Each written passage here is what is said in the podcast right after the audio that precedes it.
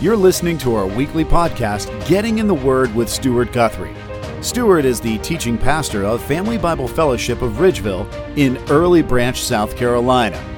We hope to grow together with you, seeking real knowledge from the truth, the Word of God. Here's Stuart. Well, I've entitled our message today, Courageous Connection. We're going to continue our study in the book of John. We've been there for a while. We find ourselves again here in John chapter 16 as Jesus brings about a proclamation of his resurrection from the dead. And in that proclamation, for which he warns his disciples that he is going to die, be buried, and raised again from the day, he offers us a wonderful promise of hope, of a completed joy. In reality, verse 23 for which we begin today is really falls in line with last week's message in that pericope or that section of scripture, but due to time we weren't able to include it in John chapter 16, uh, verses 16 to 24. And so I've included verse 23 and 24 in our message today, which I've entitled again, Courageous Connection. I want to draw the idea that for the believer, our connection to the triune God is vitally important for our, for our true joy, our continued hope, and a hope that is complete. And if you are not connected to the Son, then I want to warn you, you're not connected to the Father. And if you're not connected to the Father, then I want to warn you again, you're not connected to the Son. And if you're not connected to the Son, then you're also not connected to God the Holy Spirit. You can't have one and not the other. But know this when you experience a true spiritual revival, which shall I remind us, all revivals don't take place in a building, but in a person. Every revival that has ever arisen wasn't because of a place, but rather a transformed heart which took place in a person. Our connection to Christ is important. When you are born again from above, my friends, you become a child of the living God. No one can rob you of that. No one can take that away from you. It is a true reality that you are indeed connected to the Father. You are indeed connected to the Son. You are indeed connected to God the Holy Spirit. Your joy, your confidence, your eternal security, your courage as you face a wicked and perverse world is all contingent on your connection to the triune God. Because when you realize that you are indeed, as a believer, as a follower of Christ, connected to God the Father, God the Son, God the Holy Spirit, my friend, you will have a courageous connection that will make your joy complete. Do you feel joyful today? Maybe things haven't shaken out the way you have expected this week, this month, this year. Joy doesn't mean you always have a smile on your face. But just because someone has a smile on their face and they're full of joy doesn't mean they don't have problems. But know this when you are connected to the triune God in a personal relationship, you are always full of joy because you have a great understanding that this is not your home. You are temporary residents looking forward to a future kingdom. With that frame of thought in mind, I want to ask you the question today, one that I can answer for you and you can answer for me, is that have you encountered a courageous connection? Do you have the living God within you? born again from above. Turn with me, if you will, to John chapter 16. I, I want us to read our passage of Scripture today, and I want to give you three insights that I believe will encourage you to be connected to the triune God, which brings about a courageous connection, not because of something we are as, as, as far as we're special, but because we are courageously connected to God the Father, God the Son, and God the Holy Spirit in a personal relationship. So let's begin by reading together verse 23. On that day, you will not question me about anything. Truly, truly, I say to you, if you ask the Father for anything in my name, he will give it to you. Until now, you've asked for nothing in my name. Ask and you will receive so that your joy may be made full. Verse 25 These things I have spoken to you in figures of speech. An hour is coming when I will no longer speak to you in figures of speech, but will tell you plainly about the Father. On that day you will ask in my name, and I am not saying that to you that I will request of the Father on your behalf, for the Father himself loves you because you have loved me and you have, you have believed that I came forth from the Father.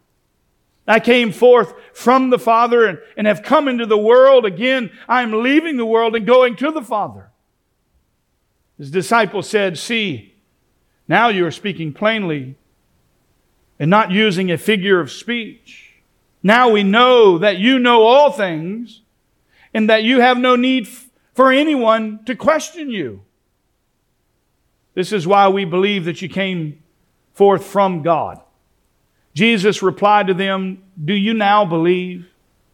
Behold, an hour is coming and has already come for you to be scattered, each to his own home, and to leave me alone. Yet I am not alone, because the Father is with me. These things I have spoken to you so that in me you may have peace. In the world you will have tribulation, but take courage. I have overcome the world. Three things that I want to bring to your attention today that I believe will help us walk through these verses. Three observations that will guide us as we try and understand what the text is saying. First, I want you to see a connection to the Son. Secondly, I want you to see a connection to the Father. And lastly, a connection to the Spirit. I want us to together first to consider that we see a connection to the Son. He says, On that day, verse 23, you will not question me about anything. Truly, truly, I say to you, if you ask the Father for anything in my name, he will give it to you. Notice how he says here on that day. What I believe he is connecting to is the previous section of Scripture, talking about the day in which Christ comes back from the dead. As we talked about a revealing of his resurrection from the dead.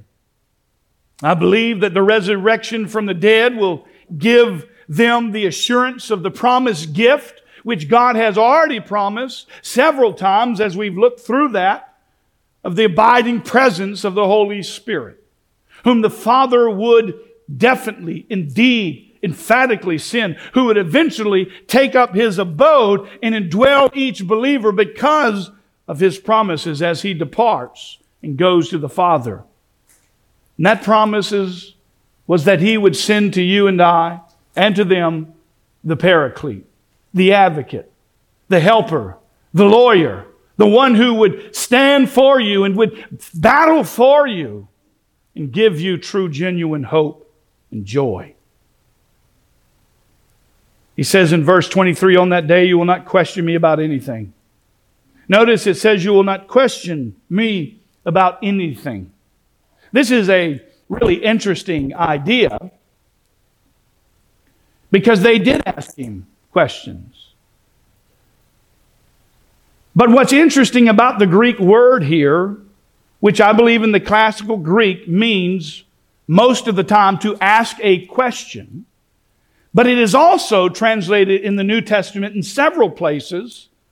And I believe within the context for which we find here as more of a request, not so much as a question. And if you'll look there in John chapter 16, he already uses the same word later in as request, translated as request.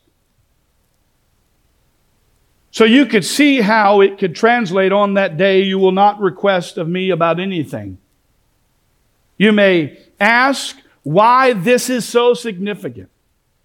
Seems like a small detail, doesn't it? But know this Jesus is proclaiming that there is a new age inaugurated by the death, burial, and the resurrection of Jesus Christ. And your connection to Christ through your faith in the gospel alone, through the death, the burial, and the resurrection of Jesus Christ, listen, brings about a born again connectivity to the Savior. So you see, after the resurrection of Christ from the dead, because of your connection to Christ, my friends, something has changed, and now you have direct access to the Father. Thus Jesus says, Truly, truly, I say, if you ask the Father for anything in my name, he will give it to you. You see, the gospel brings about a new covenant. That's why I had Hebrews read this morning. It used to be that we had to take our sins to the priest and that he would intercede on our behalf and pay for that sin through the, the, the blood of goats and bulls. But listen, Christ became our high priest who died for sin once and for all and conquered death at Calvary the veil was torn from top to bottom. And now, because of who we are in Christ, we now have direct access to the Father because of our connection to Christ. And thus, he can say, if you ask the Father for anything in my name, Jesus will give it to you. You will not request of me anything on that day. Why? Because now you will be able to go directly to the Father. That seems simple, but wonder how many of us fail to realize that when we pray, that we have, because of our connection to Christ, a direct access to God the Father, who created all things and breathed into your nostrils, in my nostrils, the breath of life. And you became a living soul. You, because of your connection to Christ, now can have that direct communication with God the Father. It's also important that we understand asking in the name of Jesus is not some formula by which we simply add the name of Jesus to an end of the prayer with an expectation that because we said it in the name of Jesus, it shall not take place.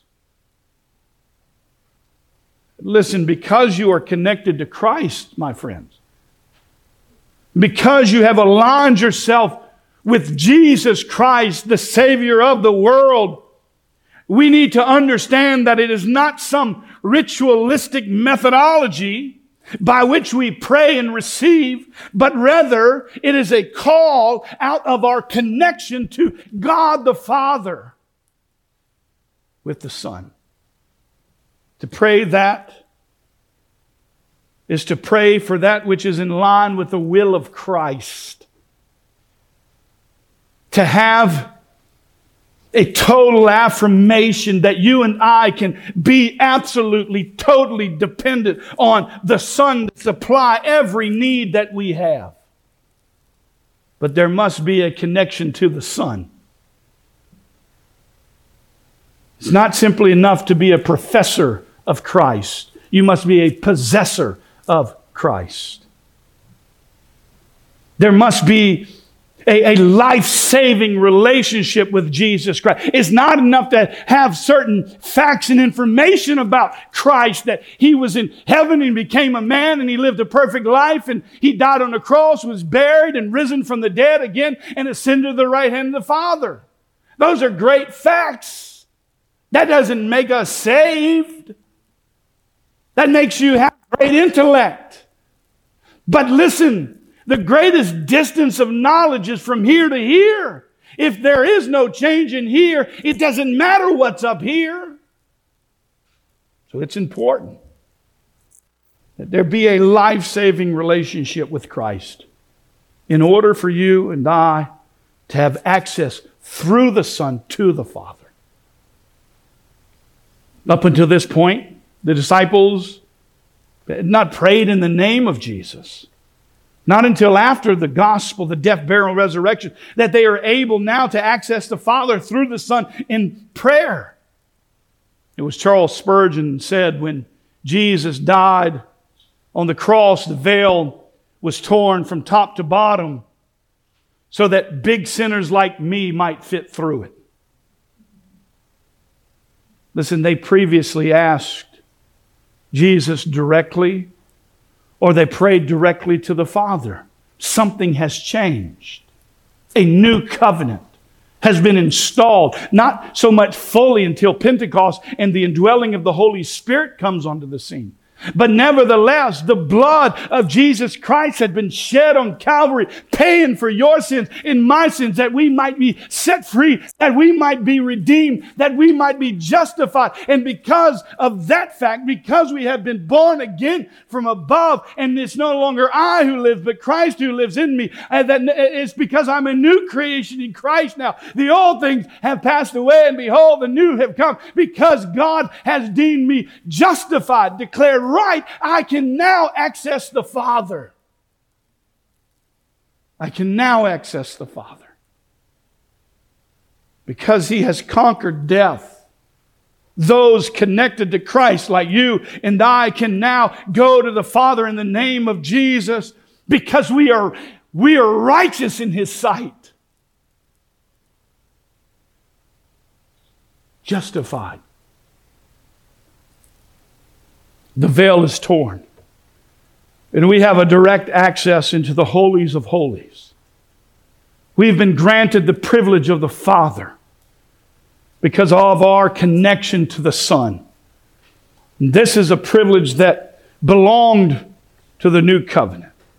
And with that came a promise that would bring about a joy made complete.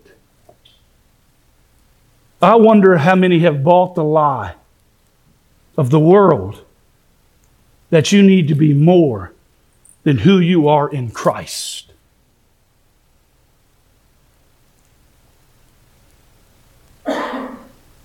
He says here in verse 23, and on that day you will not question me or request me about anything. Truly I say to you, if you ask the Father in anything in my name, he will give it to you. We see the unfolding of this in John chapter 15. The words of this promise should remind us of what has already been said. He said in John chapter 14, verses 13 and 14, Whatever you ask in my name, this I will do, so that the Father may be glorified in the Son. But something's changed. It's now so that the Son may be glorified in the Father. But nevertheless, verse 14, whatever you ask in my name, I will do it. And then in John 15, 7, if you abide in me, that's being connected. If you are connected to the vine as a branch, you are connected to the life giving source that brings about true, genuine life. And abide in my word. And my word abides in you. Whatever you wish, it will be done for you. And then what we find in 15, verse 16, he says, You did not choose me, but I chose you. And appointed you that you would go bear fruit. That you would bear fruit. And that your fruit would abide so that, as a result of, whatever you ask of the Father in my name, He may give it to you.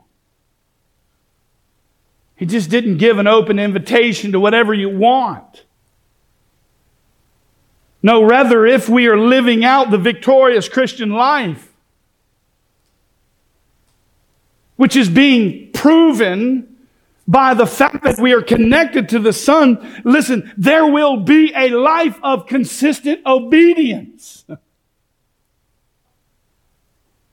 You see, we don't talk about obedience in 2022 because all of the legalists have made this idea that unless you do A, B, C, and D, you can't be saved. Well, I'm here to tell you there's only one way to be saved.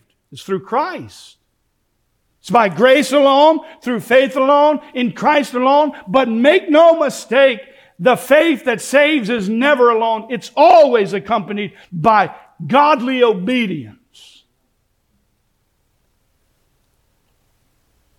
to Christ. This will bring about a fruit bearing that springs up to life as a direct consequence of your prayers that isn't about your greeds. It isn't about asking for a Lamborghini or a mansion or a Ferrari, whatever it is you want. It's about having direct access to the Father so that you may pray in the Spirit to accomplish the will and purpose of Almighty God. And when you fall in line with the will of the Father, the desires of God, he will grant you the desires of your hearts because your desires will reflect that of God Almighty. We saw this in the garden, didn't we?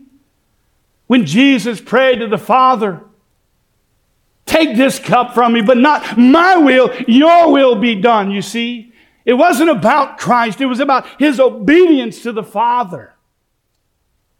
It's not about what we want but what does it that God wants? It's not based on your wants, but His will. And he says in verse 24, until now you've asked for, for nothing in my name. Ask and you will receive so that your joy may be made full. The disciples are encouraged to call upon the Father in the name of Jesus. And this is based on their close, close relationship with Christ.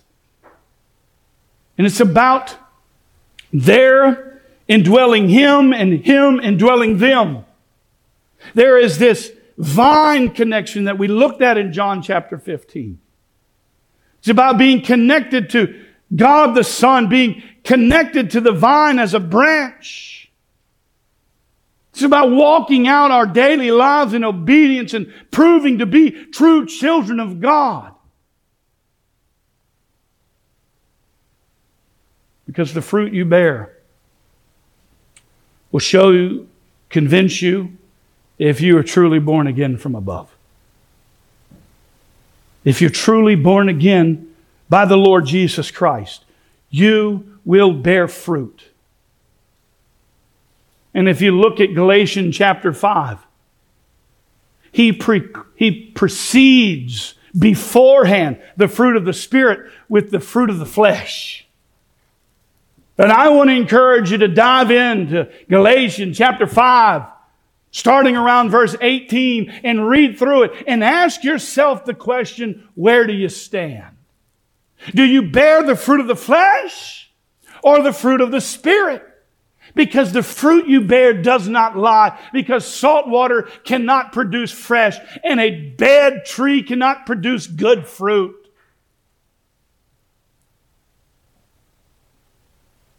we're truly connected to Christ, we'll live out an obedient Christian life. And when we fail, which you will, you will claim 1 John 1 9 and confess your sins, for he is faithful and righteous to forgive us of our sins and cleanse us from all unrighteousness. You will have a heart of true, genuine repentance.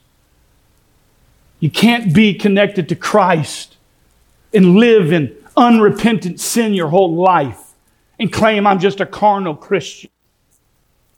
No, he who began a good work in you, assuming it has been begun, will see it to completion You will be, yes, positionally justified, declared right before God, but know this, you will and you must be progressively sanctified becoming daily more like Christ. And God, how He works is that's a process by which He is in control of sanctifying you through the power of the Spirit who lives in you. Because first you are connected to Christ. Because you can't have the Spirit living in you unless you have first been connected to Christ. Because when you place your faith in Christ, He comes and takes up residence and indwells you as a believer. Ephesians reminds us of that. So it begins that we see first a connection to Christ, but out of that, secondly, we see a connection to the Father. Jesus continues. These things I have spoken to you in figures of speech. An hour's coming when I will no longer speak to you in figures of speech, but will tell you plainly about the Father. Now, this ought to throw you off a little bit. You say, well, why would that throw me off? Well, it was in Mark 4:33 that we are reminded that Christ spoke in figures of speech to the people. He said, and with many such parables, he was speaking the word to them as they were able to hear it. The greater reality comes from the question that Christ was asked in Matthew 13 10 and 11 by the disciples. So the disciples came to him and said, Why do you speak to them in parables? And Jesus answered them, To you it has been given to know the mysteries of the kingdom of heaven, but to them it has not been given. So that in their hearing they would not hear, and in their seeing they would not see But here in our text, something seems to have changed among these disciples. It seems as he is now speaking to his disciples in parable. Why? Well, if you look at John 16, verse 13, what does he say? I have many more things to say to you, verse 12, but you cannot bear them. You cannot bear them. I could speak plainly to you, disciples, but listen, you can't bear the truth. But on that day, after his death, after his burial and resurrection from the dead, the text says, he will speak to them plainly. Jesus' time is about to end on earth. And when they receive the Holy Spirit after Pentecost, they will hear clearly. They will hear very clearly. I like what Hendriksen suggested when he said, at the present, Jesus is still preventing from speaking fully and openly but he is held back by the incapacity of the hearer, by the fact that he had yet not given his life a ransom for many, and by the additional fact that the Spirit had not been yet poured out until the man of sorrow actually suffered, died on the cross, and was risen from the dead. The cross cannot be fully understood. It cannot be fully revealed. Listen, until the helper has arrived, the Father cannot be fully declared. The revelation of the Father in delivering up his own Son and in sending the Spirit must for a while remain veiled. But an hour is coming. Verse 25 when I will no longer speak to you in figures of speech, but I will tell you plainly about the Father. And thus he reminded the disciples not only of their connection to the Son, but also their connection to the Father. Verse 26 On that day you will ask in my name, and I'm not saying to you that I will request of the Father on your behalf. This is big. This is big time.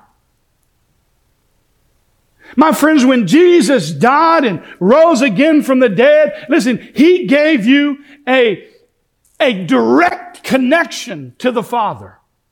You are adopted as a child of God into the family of God, and nothing, absolutely nothing can remove you from that. Assuming you're truly born again. Yes, if you haven't figured out, we believe in eternal security in this church. Because if He saves you, not based on the deeds you've done in righteousness, but according to His grace and according to His mercy, you didn't save yourself. He saved you. And if He saved you, then nothing can separate you from the love of God. When He died and rose again, He gave you a direct connection to the Father. Jesus doesn't have to talk the Father into answering your prayers. Notice this. You go straight to Him through the Son. No, he who is producing the fruit of the Spirit, he who is walking in the Spirit, not in the flesh, he who is walking in obedience and guided by the will of God through the Word of God, listen, has direct access to Abba the Father. Doesn't always, again, mean you'll be perfect. But it must first start with a connection to Christ you and him and him and you. And it's no longer I who live, but Christ who lives in me. And if it is Christ who is living through you, then there is absolutely no way you can just keep on sinning. Because when you are sinning as a believer, you have a loving Father who will discipline those who are his children. And if you are living in habitual sin and you're not being disciplined by Almighty God, the Word of God says you are an Ill- illegitimate child. So we have to pay attention to what it is God is doing in our lives and how He's disciplining us. Because if I am reminded of the scripture, the Bible says there's none righteous, no, not one. Even the man standing in this pulpit. Given enough time, I will offend you. Given enough time, you will see something in my life that I will need to repent over. So, my encouragement is don't follow me. I'm not your standard. follow Christ. He is your standard of absolute perfection.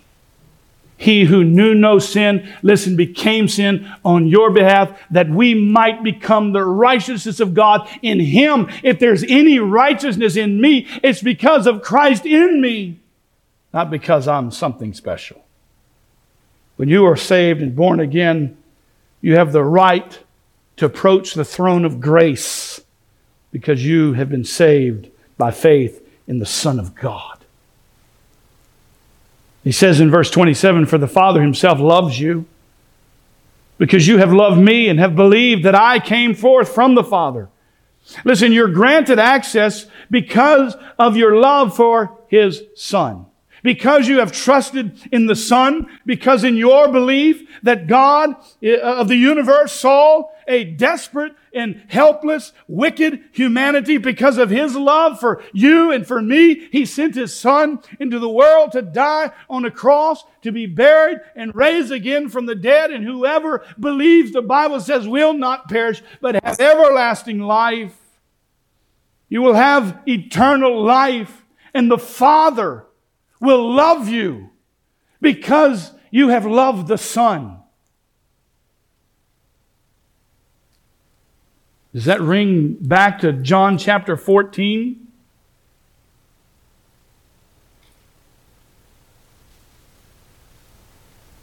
Truly, truly, verse 12.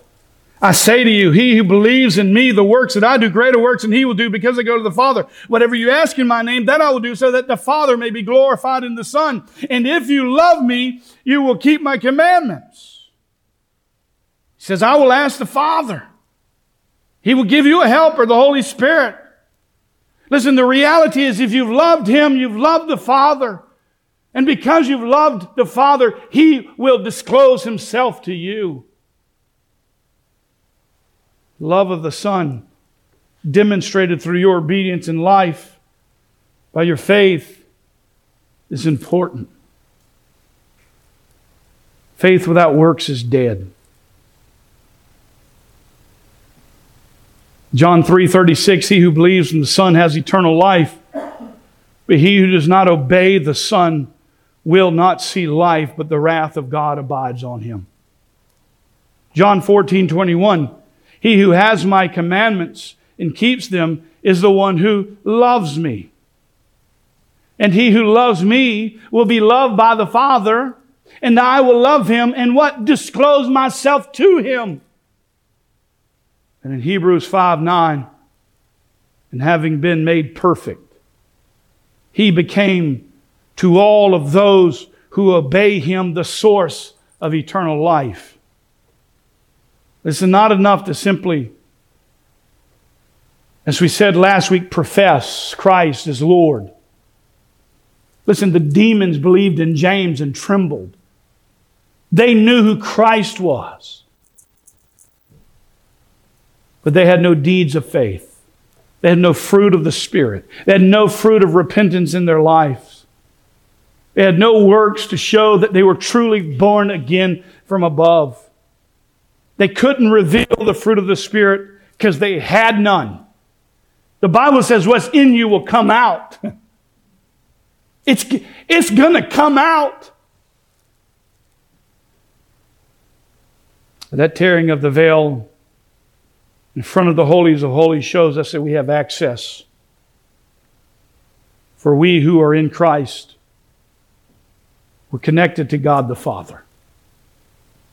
So your connectivity to God the Father shows itself in love and in faith, trusting in Him, believing that Jesus indeed came forth from the Father. So let me ask you this morning do you believe that Jesus Christ is the only way to salvation? He either did it all or he did nothing at all, my friends. It's not your deeds, it's not your efforts, it's not your good works. It's not about meditating and all these crazy mysticism things that are in our day. It's about a personal relationship with Jesus Christ alone for your salvation. If you get anything out of this message today, my prayer and my hope is you understand you can't work your way to the kingdom of God. Your connectivity to God the Son and God the Father will show itself in true love. By this, he says in John 13, you will know that they are my disciples by the way they love one another. And if you don't know what love is, Go to 1 Corinthians chapter 13. Love is patient, love is kind. The list goes on. So, are we loving one another?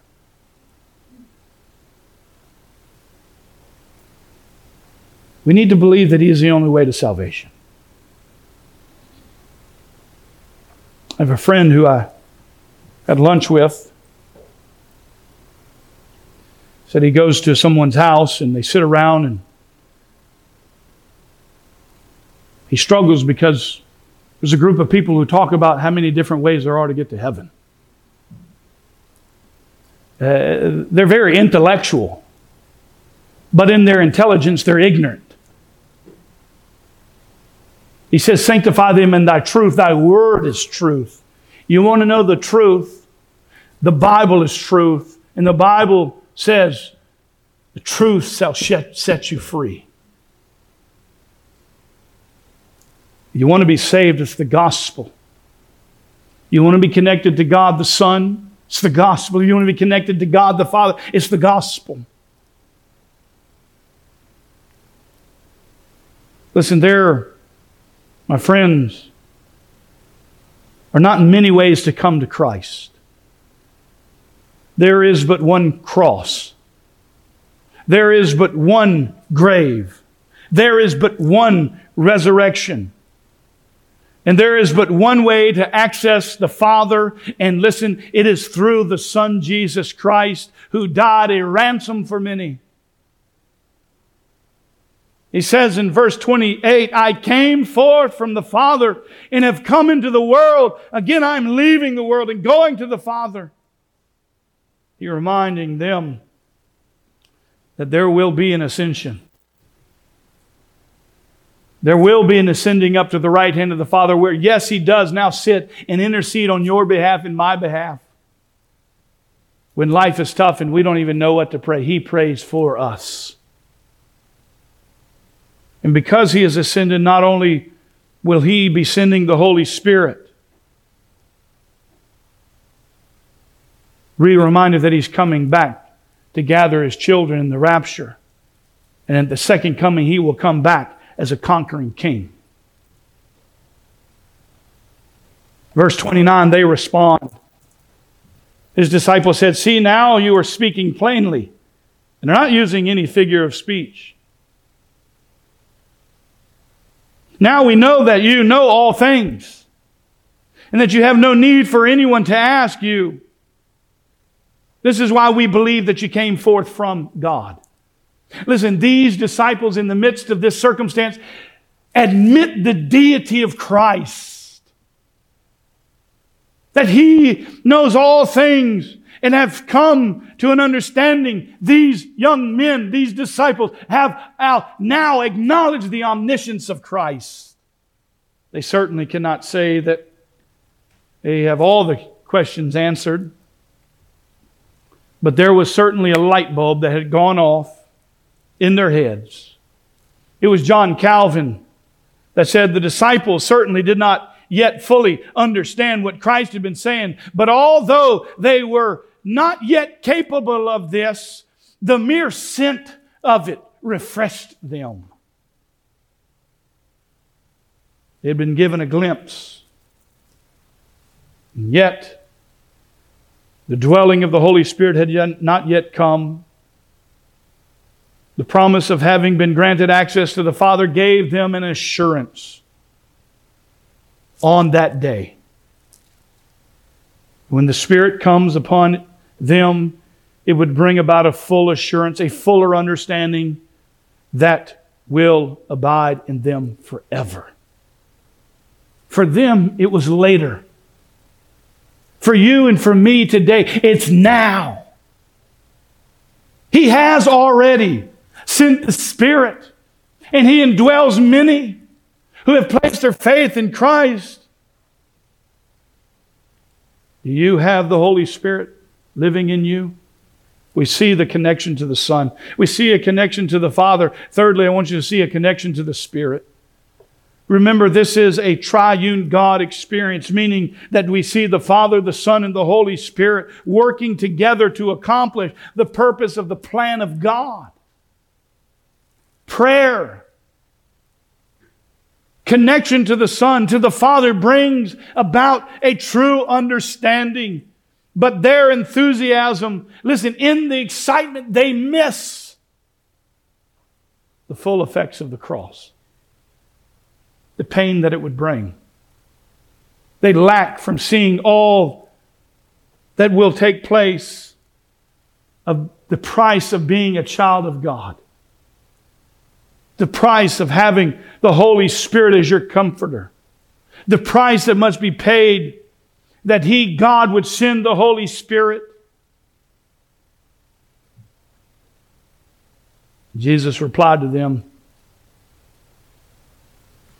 Do you now believe? Almost as a rhetorical question. Remember, they still run and hide, my friends. The resurrection hasn't taken place yet. He's him telling, on this day you will. They're still going to deny him three times. They're still going to run and hide in the upper room for which Jesus, we will see later, appears to them. Doubting Thomas will still say, I will not believe unless I can touch with my hands. You now believe? What seems to be a momentary excitement will come to a head. Yes, they will cry. Yes, they will be scared. but their sorrow will come to joy. And so, like he has been doing, Christ will warn them while encouraging them. He says in verse 32 Behold, an hour is coming and has already come for you to be scattered, each to his own home, and to leave me alone. Now, here they're excited. He's already told them. They, they've already told him, you, you're speaking plainly now. Well, hold on. What do you mean? We're going to leave you alone. Are we going to leave you alone? No, I'll pull out my sword and defend you if I have to. Oh, buddy. You'll deny me three times before the rooster crows. Yes, it will seem that Christ is there on the cross all alone many of them running away from suffering themselves. But Jesus says, I am not alone because the Father is with me. They would need more than just a resurrected Jesus from the dead. They would need a Jesus that ascended to the Father so that He would send the Spirit for which He has already promised. Because why? The yet the worst was yet to come. He said, These things I have spoken to you, so that in me you may have peace. Christ has always known that the peace they would need would come from Him, would come from being connected to Christ, would come from being connected to the Father, but ultimately because they were connected to God the Holy Spirit, who now would take up residence in them after Pentecost. You want peace in this world, my friend. Let me tell you, you will never experience the peace of God until you are at peace with God. And the only way that you can have true, genuine peace is to be born again from above and allow the Spirit, the Comforter, to indwell you and to give you a miraculous ability to walk through life like in the Matrix. When things are coming your way, you just kind of dodging them. And you're just pressing ahead toward the goal that lies ahead. We need the Spirit of God. So he reminds them, gives them a joy, a confidence, and a supernatural ability that only God could get the credit for, and the promise of the Spirit. So Jesus warns them in this final phrase in this world, you have tribulation.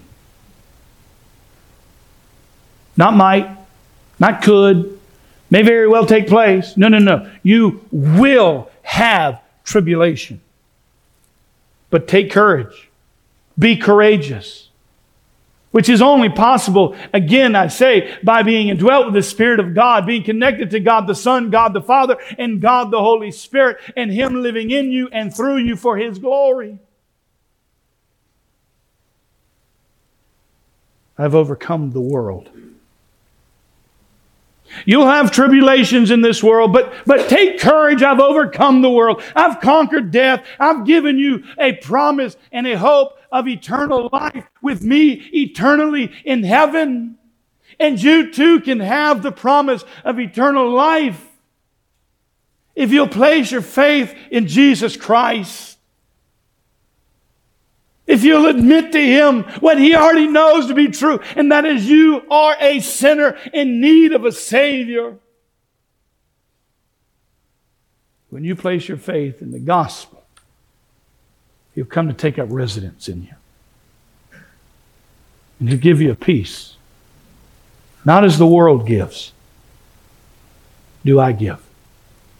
It says in John 14, let your heart not be troubled nor let it be fearful. Why? Because He is our comforter.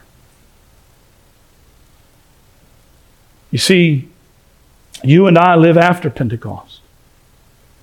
Hear the promise of a conquering king that would die on a cross but conquer death, a high priest who would pay for your sins and my sins once and for all, the, the guarantee of the Spirit of God to come and to take up residence in you and, and live through you so that you can have the, the victorious Christian life.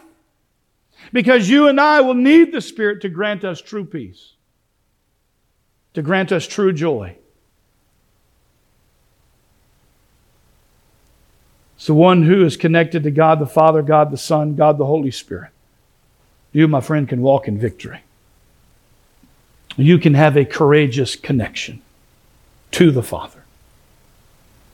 While their promise was yet to come, Christ knew that apart from the power of the Holy Spirit within them, there was absolutely no way they could face the tribulations that were coming their way. But he made a promise I've overcome the world. Thus, he reminds those who have loved him take courage. Take courage have a courageous connection to God the Father, God the Son, God the Holy Spirit, to know that no matter what tomorrow may bring, or even today, our time is but a vapor on this earth. Know that whatever comes your way, you can have a courageous connection. In fact, Christ has overcome the world. And this is not our home. With all the pain, the aches, the aging, the getting old, know that there is a better day ahead. I'm not going to promise you America is going to become a great nation. I'm not going to promise you that America is going to become godly again. But what I can promise you is what the Word of God promises is that this is not our home. And if you are born again from above, there is a better day ahead. There is a place prepared for you. And where He is, there you may be also. Hold fast this morning. Take courage. When the world seems to have thrown you a curveball, stick in there. Have hope when the world seems to be attacking you from every angle. Be steadfast, irremovable Stand firm, listen, in the promises of God that He will grant you victory over your enemy. Trust in the Lord and in His Word that you genuinely, truly have an eternal life that can never be removed by the things of this world because of your faith in the gospel. Hold fast to your salvation, my friend, that one day you will be with the Lord and all things will be made new. It starts with being connected to God the Son, to God the Father, in God the Holy Spirit, which takes place when you are born again from above. Hold fast this morning in the days ahead with a courageous connection that will bring glory to God. Let's pray. This has been Getting in the Word with Pastor Stuart Guthrie. Thank you for listening to our weekly podcast. And be sure to visit us online at FamilyBibleFellowship.org. And come see us in person on Sundays at 11 a.m.